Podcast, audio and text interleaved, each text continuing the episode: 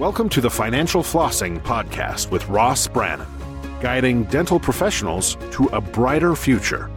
Ross Brannan is a financial advisor who knows it's not just about your teeth. He helps dental practice owners protect and maximize today's cash flow to plan for tomorrow's cash needs. Find him at rossbrannan.com. On the show, he brings together experts to help dental professionals looking to make smart money decisions to grow their income, turn their retirement goals into reality, and improve their lives. And now, here's your host, Ross Brannan.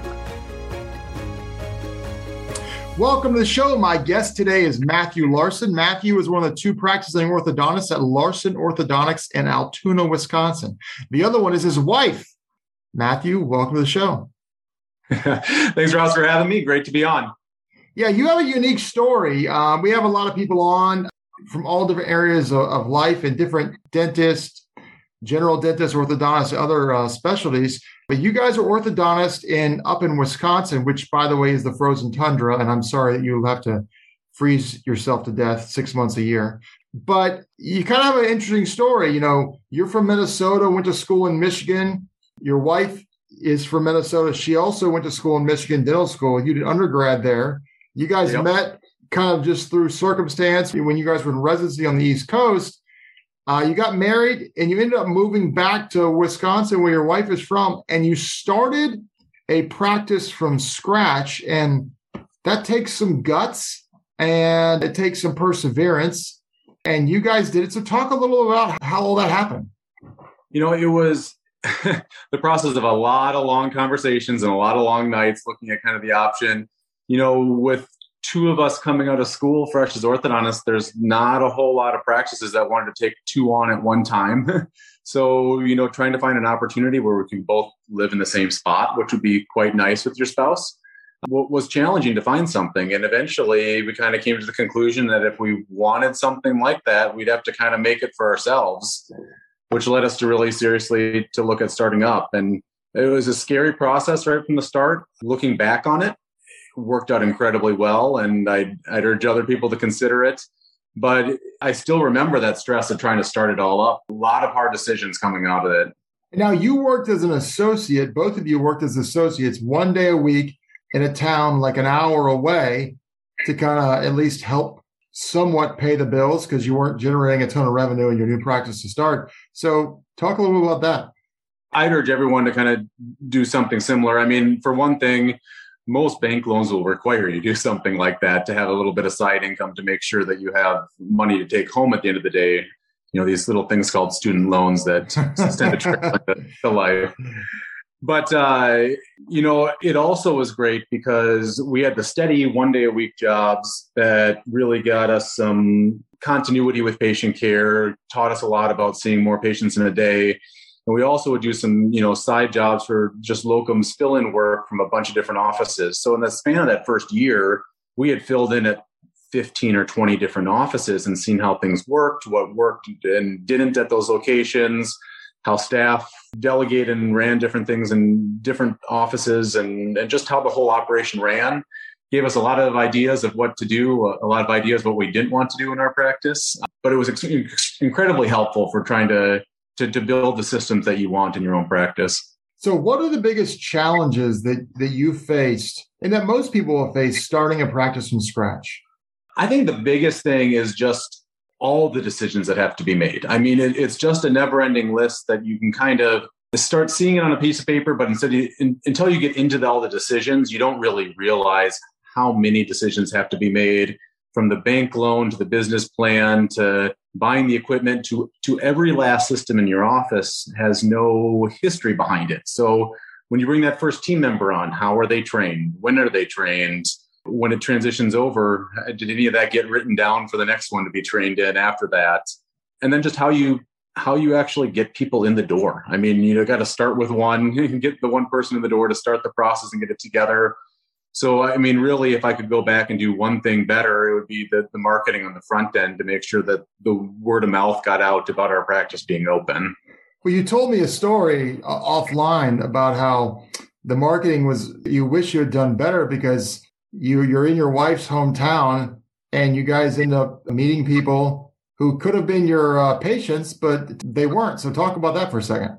Right. So, I mean, we'd have dinners out that we went to meet some of my wife's old friends from high school, and they'd have braces on that they got a couple months before, not realizing my wife was back in town. And so, I mean, that that kind of stings a little when you're when you're there. You basically have a the benefits of going back to your hometown in terms of knowing people and having connections aren't worth a whole lot unless you uh, get that word out there that everyone that you're back and, and ready to see people. So, what have you done marketing wise now that you're established? You're coming on 10 years.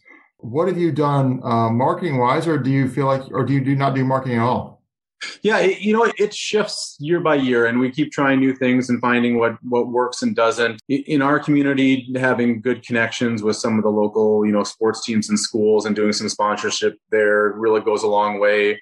Early on, honestly, I don't think we got a better return than just some direct mailers. And I mean, it costs some money. And in the traditional world, I mean, people tell you to look at a lot more digital advertising. And we do a lot of that now, and it works very well. But still, the word of mouth we generated by just getting a couple direct mailers out there at the start, I, I think was second to none uh, for us in our location, at least. Were there a lot of classmates of yours from dental school and residency who thought you were crazy for starting from scratch instead of going to do something else first? A little bit, yeah. When we started actually reviewing the numbers after a year or two, they didn't think I was crazy anymore, and it started working out well. And then give it a couple years after that, and they were all looking to join me. But early on in the process, when we were just getting going, yeah, I mean, it was definitely stressful. They definitely was a couple moments where they had me almost talked out of it, but uh, I'm, I'm glad we made the jump. So is this one of those situations where if you'd have known what you were walking into, you wouldn't have done it, but because you didn't know, you did it, and you're really glad you did it? You know, I think I still, looking back at all, would would do it. Um, but I'm, you know, I think it's one of those things that my younger brother is actually an orthodontist as well. There's there's too many of us in the family, but uh, is he in he the same town? To, uh, he's down in Rochester, Minnesota, so my, my hometown. So he okay. went down to to our hometown but he was starting dental school right when I was graduating, was my assistant in boards. And as we were leaving boards on the elevator, a bunch of my classmates and I all discussed like if we had to go through it all again, we had to do all the boards and go through all the schooling again, would we do it?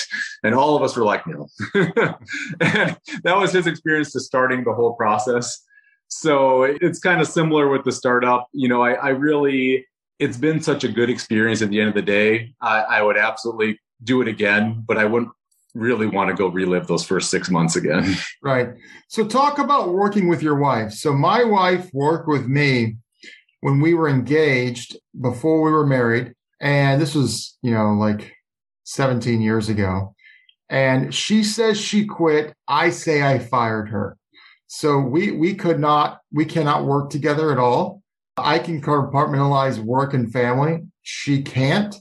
She would probably yell at me if she heard me say that. Mm-hmm. But how's that dynamic work with you and your wife?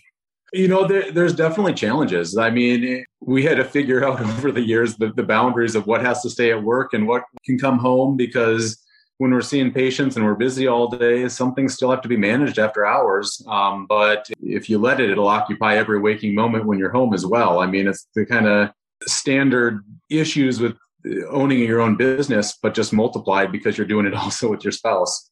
So we always we're are coming up on our 10 year anniversary and always say that we're it's probably like should be considered our 30th.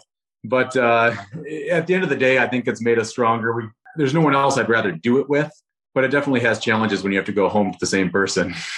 So do now do both of you work every day of the week or do some of you work do you work four days a week and is is your four days different than her four days? Yeah, we alternate a little bit. So we typically are each three to four days a week. So there's a couple days of combined coverage in there, but then we also have some administrative time built in. We always, from the start, had talked about doing kind of one super orthodontist practice. So not really a full full two doctor where we're both working full time and can't take any time off.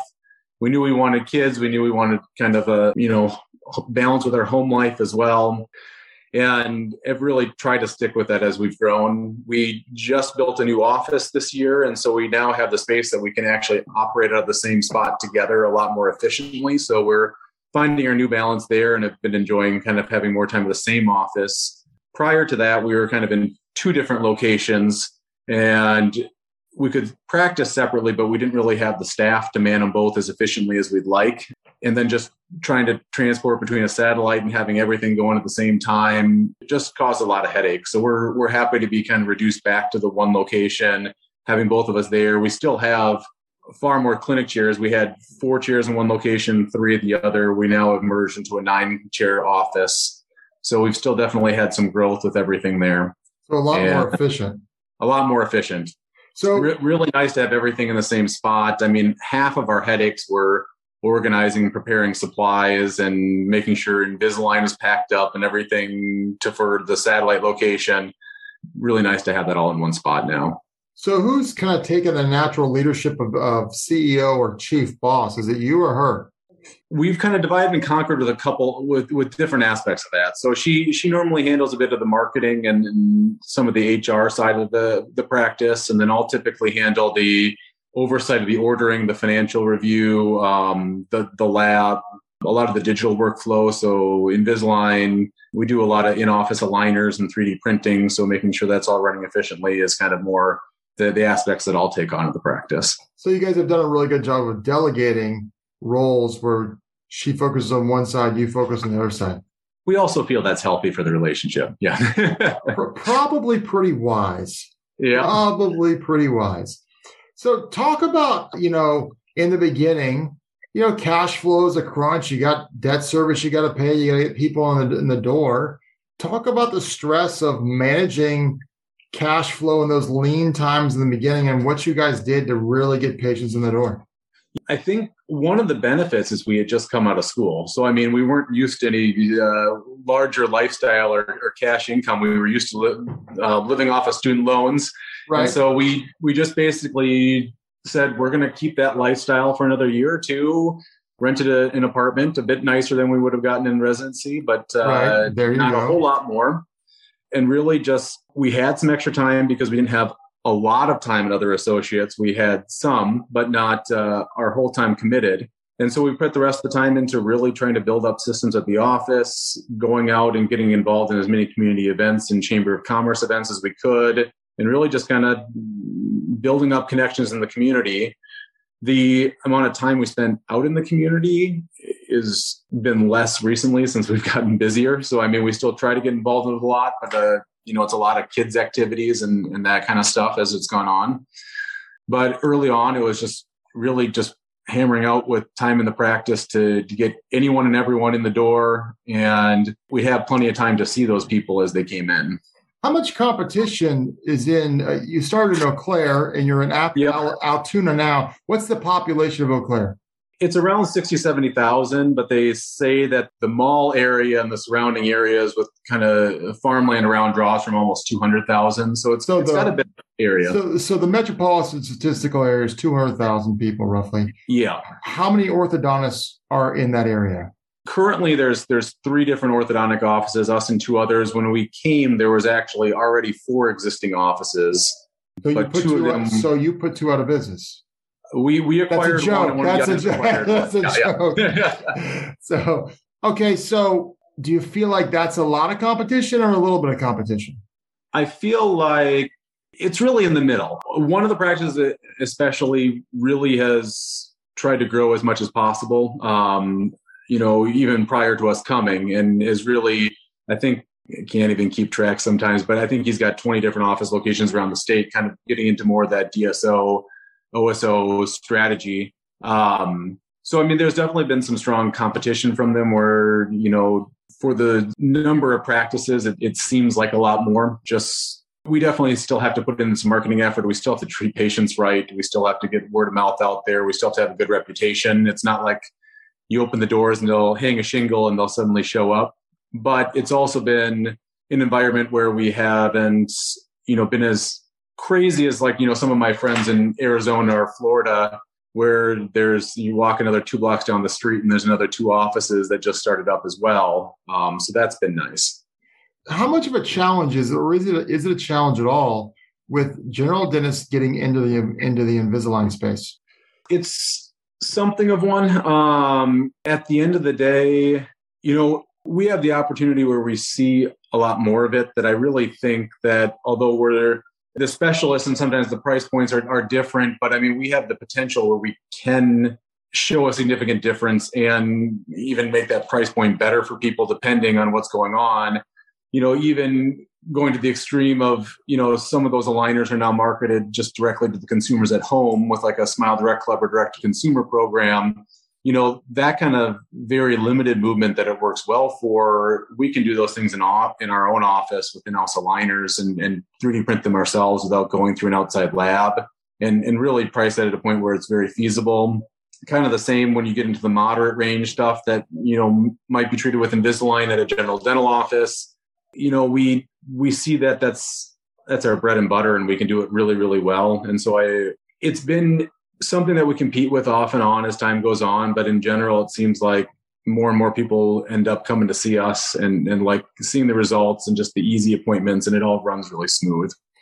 You know, I see this as a wonderful Saturday Saturday Night Live skit where a bunch of orthodontists get together and do do a spiff or, or a spoof on Smile Direct Club and like yeah. before, before, and after. That would be a phenomenal Saturday Night Live type of YouTube clip for some orthodontists to put together. Unfortunately, it would probably go viral and it would probably end up getting some lawsuits and uh, yeah. Um, and you would be loved by half and hated by half, but it would be really funny in the short term.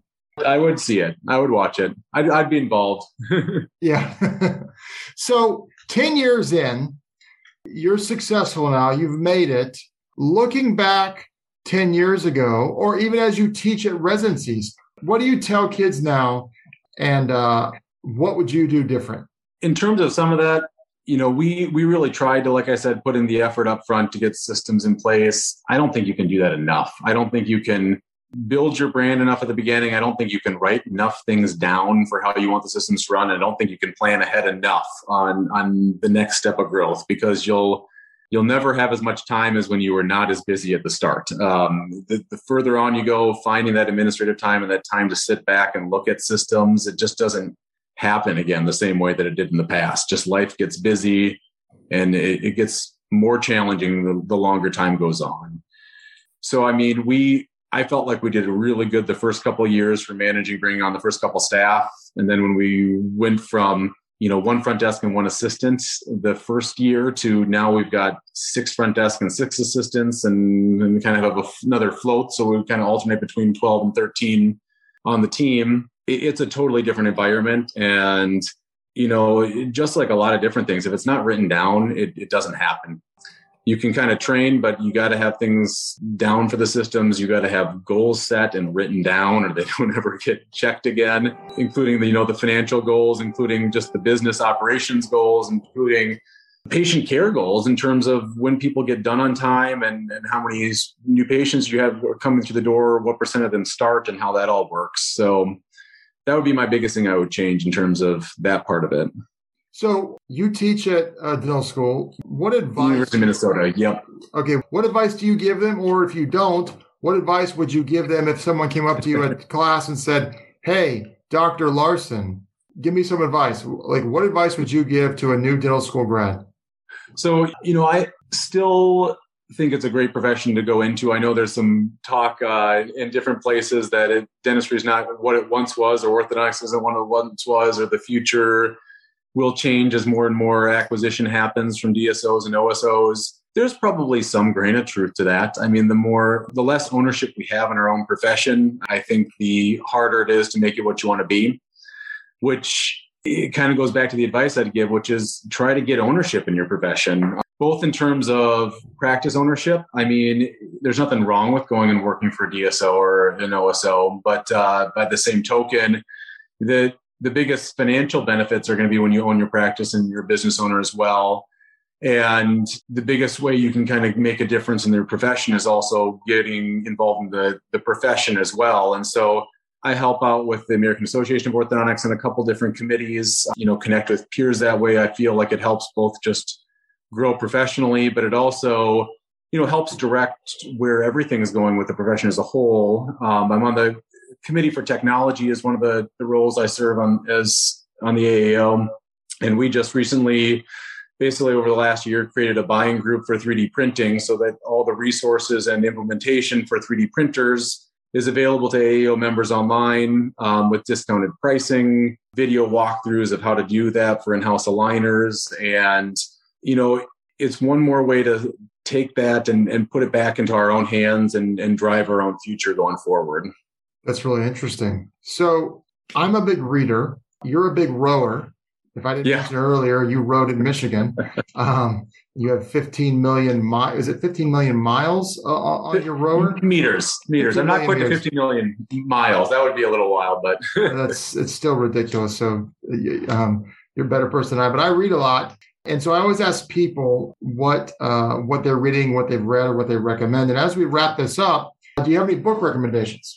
Yeah, well, it, as a rower, I'd be amiss if I didn't mention Boys in the Boat. I don't know if you've read that, but it's about the the story of the Olympic team kind of during World War II and and the rise of the Germany Olympics, um, and then the struggles they faced getting over and competing over there. And a very very cool story, very well written. In terms of recent ones that I've been reading, uh, Extreme Ownership by Jocko Willink.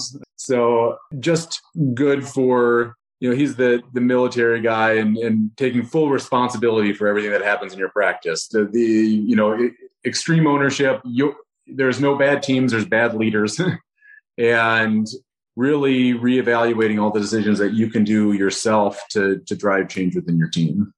That's good. I'm a big jocko fan. I like him a lot. And uh, he's pretty no holds barred so that's great Matt, this has been really fascinating, and I, I, like hearing the story of how you just kind of laid it out on the table and said, "We're going to start a practice from scratch." I don't think I don't think not as many people do that as as the general public thinks, and it, it takes some guts to do that. And so I, I, applaud you for your your perseverance and your grit, and obviously it's, it's, it's working out well for you. This has been a fascinating conversation. I really appreciate your time today. Thanks so much for having me. You've been listening to the Financial Flossing Podcast with Ross Brannan. Tune in next week for our next episode. This has been another episode of Financial Flossing with Ross Brannan, guiding dental professionals to a brighter future. If you liked what you heard, consider subscribing wherever you listen to podcasts. For more on Ross Brannan, visit rossbrannan.com. Registered representative and financial advisor of Park Avenue Securities, LLC PAS. OSJ 3664 Coolidge Court, Tallahassee, Florida 32311. 850-562-9075. Securities products and advisory services offered through PAS. Member FINRA SIPC. Financial representative of the Guardian Life Insurance Company of America, Guardian, New York, New York. PAS is a wholly owned subsidiary of Guardian. North Florida Financial is not an affiliate or subsidiary of PAS or Guardian. California Insurance License Number 0L10073. Arkansas Insurance License Number 161-39032. 2021 119535 expires 423. That last part can also say 2021 119535 Expiration April 2023. This podcast is for informational purposes only. Guest speakers and their firms are not affiliated with or endorsed by PAS, Guardian, or North Florida Financial, and opinions stated are their own. Ross is a registered representative and financial advisor of Park Avenue Securities, LLC, PAS, OSJ, 3664, Coolidge Court, Tallahassee, Florida, 32311, 850-562-9075. Securities products and advisory services offered through PAS member FINRA SIPC financial representative of the Guardian Life Insurance Company of America, Guardian, New York, New York, PA, is a wholly owned subsidiary of Guardian. North Florida Financial is not an affiliate or subsidiary of PAS or Guardian. Arkansas Insurance License Number 161390032. California Insurance License Number 0L10073. 2022 135 129. Expiration 324. This podcast is a part of the C Suite Radio Network. For more top business podcasts, visit c-suiteradio.com.